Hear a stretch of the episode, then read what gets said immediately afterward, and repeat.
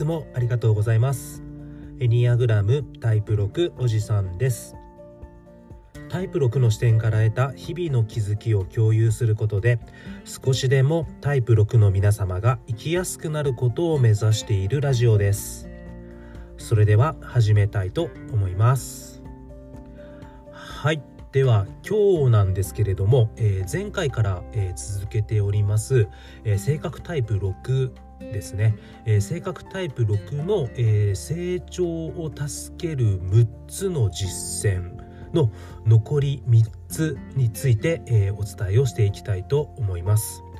えここまで約10回以上にわたって性格タイプ6ですね、え私自身も、えエニアグラムの、え性格タイプ6なんですけれども、えタイプ6のことをずっと話をしてきましてでひとまずあの今日がその、えー、長くわたって話してきた、えー、タイプ6講座かな？の、えっと、ラスト1回になればいいなと思っているんですけれども、えー、最後の最後にね、あの前回からお伝えしているでは、え、実際性格タイプ6が、え、自分自身のこう成長段階のレベルを上がっていきこう最終的にね成長レベルのレベル1に近づきこうよりあのなんていうかな自分らしくよりこう生きやすくなるためにでは日々実際どんなことをやっていけばいいのかという具体的行動ですね。はい、えっと、簡単に、えー、これが6つ、えー、本には書かれてるんですけれども、6個ですね。えっと、そのうちの、え、前半の3つを、え前回のエピソードでお伝えしてきました。え簡単にその3つを振り返るんですけれども、えまず1つ目ですね、えタイプ6である私たちっていうのが、こうこれから、え起こる可能性がある問題、えその問題に対していろんなことを対応を考えるんですけれども、そのこれから起こるかもしれない。でも起こってない。その将来のことに対してこうどれだけ心配してそれを考えてる考えることに時間をかけているか。それを一回やっぱり知るということが大事ですね。はい、えー、タイプ6の方はどうしても思考センターですのでこう気持ちが前へ前へ未来へ未来へと向いてしまうのでもともとこう安全を求める、うん、あのタイプ6ですのでこう起こってない未来将来のことにすごくこう考えることに実は、えー本人たちは気づいてない僕も気づいてないんですけど あのすごい時間を使っちゃってましてでその起こってない未来のことを考えることによってこう今目の前のこと今目の前のこう解決しなければならない問題に対してこう時間をかけるっていうことを忘れがちになってしまうんですね。うん、あのそういった意味でもあのこれから起こる可能性がある問題に実際あのどれだけ自分が時間をかけているのかで同時にその自分自身が心配してこう時間をかけて考えてた将来のことどれだけ本当にその心配したことが現実に起こったのか、うん、おそらくこう12%しか起こってないんじゃないかっていうことにこう気づくということが大事だというのが1つ目になります。はい、えー、2つ目ですね、えー、2つ目はこう自分自身が持ってる目的とか目標を達成した瞬間ですねこのその瞬間を十分に味わいましょう。ということになります。はい、そして、えー、前回お伝えした3つ目最後の3つ目になるんですけれども、えーと、これは何かっていうと特に自分自身がストレスがかかっているとかうまくいかない時に実際こう何を信じてそしてその信じたものに従ってどのように決定に至るかという、えー自分自身が持つこう安全に至るパターンがあるんですね。そのパターンに気づくということですね、はい、で自分自身が信じているものとか決定に至るパターンを見ていくとその裏側には、えー、超自我ですねえー、ちょっと難しい言葉なんですけれどもこう幼少期の頃小さい頃に無意識のうちに、えー、自分の心の中に作り上げた倫理観とか道徳観えー、無意識に自分自身に対して何々すべき、えー、シュッとで、えーと、命令してくる何か長寿我というものがあるんですね。例えば、えーと、人には親切にすべきとか、え、時間は必ず守るべきとか、えーと、一度始めたことは責任を持って最後まで行うべきといったようなこう超自我というものを、えー、誰もが持ってるんですけれども特に性格特にあの性格タイプ6っていうのはこの超自我にものすごい従いやすいんですね、可憐法内の追従型っていうのになるんですけれども。なのでこう自分自身がどんなすべきシュッとを持っているのか。ということに気づき、えー、可能な限り、えー、そのシュッとよりワンとトゥーですね。何々すべきより何々したいに従って、えー、行動できるようになっていくことが大事ということになります。はい、そしてここまでの3つですね。えこれから起こりうる問題に対してどれだけ時間を使っているか考えよう。それから目的目標達成の瞬間をしっかり味わおう、はい、それから自分の中にあるシュットに気づく練習をして可能な限りシュットではなくて I want to、えーと、何々したいに従って行動しましょうという3つをやっていく中で、えー、特に重要な実践としては、えー、瞑想ですね。はい、えー、静かに目を閉じて自分の頭の中のごちゃごちゃを一度沈めて、えー、静かに思考を沈めて今この瞬間を感じるという瞬間、えー、時間を毎日1分でも1秒でもいいので多くとっていきましょうというのがあの一つの解決策になるということを前回お伝えしてきました。では残り3つになります。はい、えー、前回の3つに引き続き、えー、4つ目になるんですけれども、えー、性格タイプ6の方というのは、えー、非常に、えー、周囲の人に対して、えー、責任を持って関わります。この裏側にはタイプ6が持つこう支えや導きを持たないということを恐れるという根源的恐れがありますので、えっと、周囲の人がね自分,、えー、自分自身を信じられないのでどうしてもこう周りの人を自分の支えや導きにしようとしますのでそうするとこう周囲の人に対して責任を持って自分自身が関わっていなければその周囲の人たちが自分から離れていって自分自身の支えや導きになる他人っていうのが一人ずつ減っていくことになるんですね。それを本当にタイプ6というのは、えー、無意識のうちに恐れてますので結果あの他の人に対してすごく責任を持って、うん、ある種積極的に、うん、優しくその人のためある種自分を押し殺して、うん、自分より相手を優先してこう周囲に責任を持って関わっていくという部分があります。ただ、えー、タイプ6にが実は苦手なのが、えー、性格タイプであるタイプ6例えば私がこう周りの人に対して責任を持って関わるのと同じようなぐらいのレベルとか同じようなぐらいの親密さとか同じような深さでこう自分自身の成長に対して向き合うっていうことがすごく苦手なんですね。うん、誰か周囲のために一生懸命責任を持ってできるやっているそのことの矢印をぐるっと自分の側に向けて全く同じことを自分のためにやるというのが非常に苦手もっと言ったらやりたくないと無意識のうちに思ってしまうのがタイプ6だそうです。これなぜかというとこうタイプ6っていうのは自分自身の中にこう慣れ親しんだ安全なパターンがあってこうそのパターンを守りたいという気持ちが結構あるみたいなんですね。でさらにこう自分自身が成長するっていうのはつまり成長とは変化でありこう変化する状態っていうのはこう未来の未知な領域なんですね。うん、そのまだ見てない変化した後の未知な領域を怖いと感じてしまいます。でその自分自身が成長して変化が起こり、えー、自分が想像できないような未知な領域が来るぐらいだったら今目の前で自分がうまくいっている安全なパターンを維持した方が楽だし間違いなく確実に自分自身を持ってくれるっていうふうに思っちゃうんですね、まあ、思えてくるんですね。うん、でその結果、えー、タイプ6っていうのはこう他の人に責任を持って関わるのと同じように、えー、自分自身の成長に対して責任を持って関わるということができないということなんですね。で、えっと、タイプ6にとって、えっと、重要な、えー、成長タイプ6自身が、えっと、結局言うならば無意識のうちに自分を成長させたくないと思ってしまいがちなところがあるのでじゃあそれを乗り越えていくためには何かっていうとこう成長した先にあるリスクを覚悟するということになります。えっと、今ある自分が持っている安全なパターンを手放すというリスクを負う覚悟をするということですね。うんえー、変化する、変化したら何が起こるかわからない。うまくいくかもしれないけどもしかしたら変化したらうまくいかないかもしれない。でもうまくいかないかもしれないというリスクを取る。その覚悟をするということがタイプ6にとってすごく大事だということです。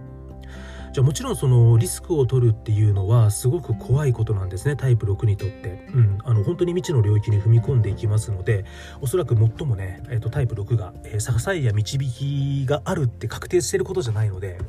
タイプ6にとって最も怖いことなのかもしれないのでもちろんそのリスクを取る時っていうのはこう仲間とか、え周囲のグループあと家族会社といったもののフォローが必要なのは間違いないんですけれどもでも結局最終的には自分自身の勇気と自分自身の力になりますので結局タイプ6としてはあのどれだけねあの自分を信じるのは良くないという思い込みを手放してやはり勇気を持ってあの自分自身をどれだけ信じれるかどうかという、うん、結局そのタイプ9健全なタイプ9のような統合の方向に向かっていくっていうのがあの大事なんだなっていうところにやっぱり落ち着いちゃうのかなっていうふうに思います。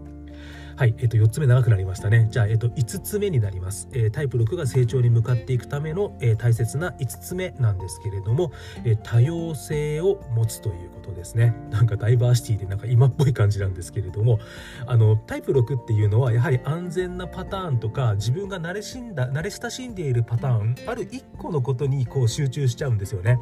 例えば今僕がこうエニアグラムだと思ったら、エニアグラムばっかやっちゃうんですよね。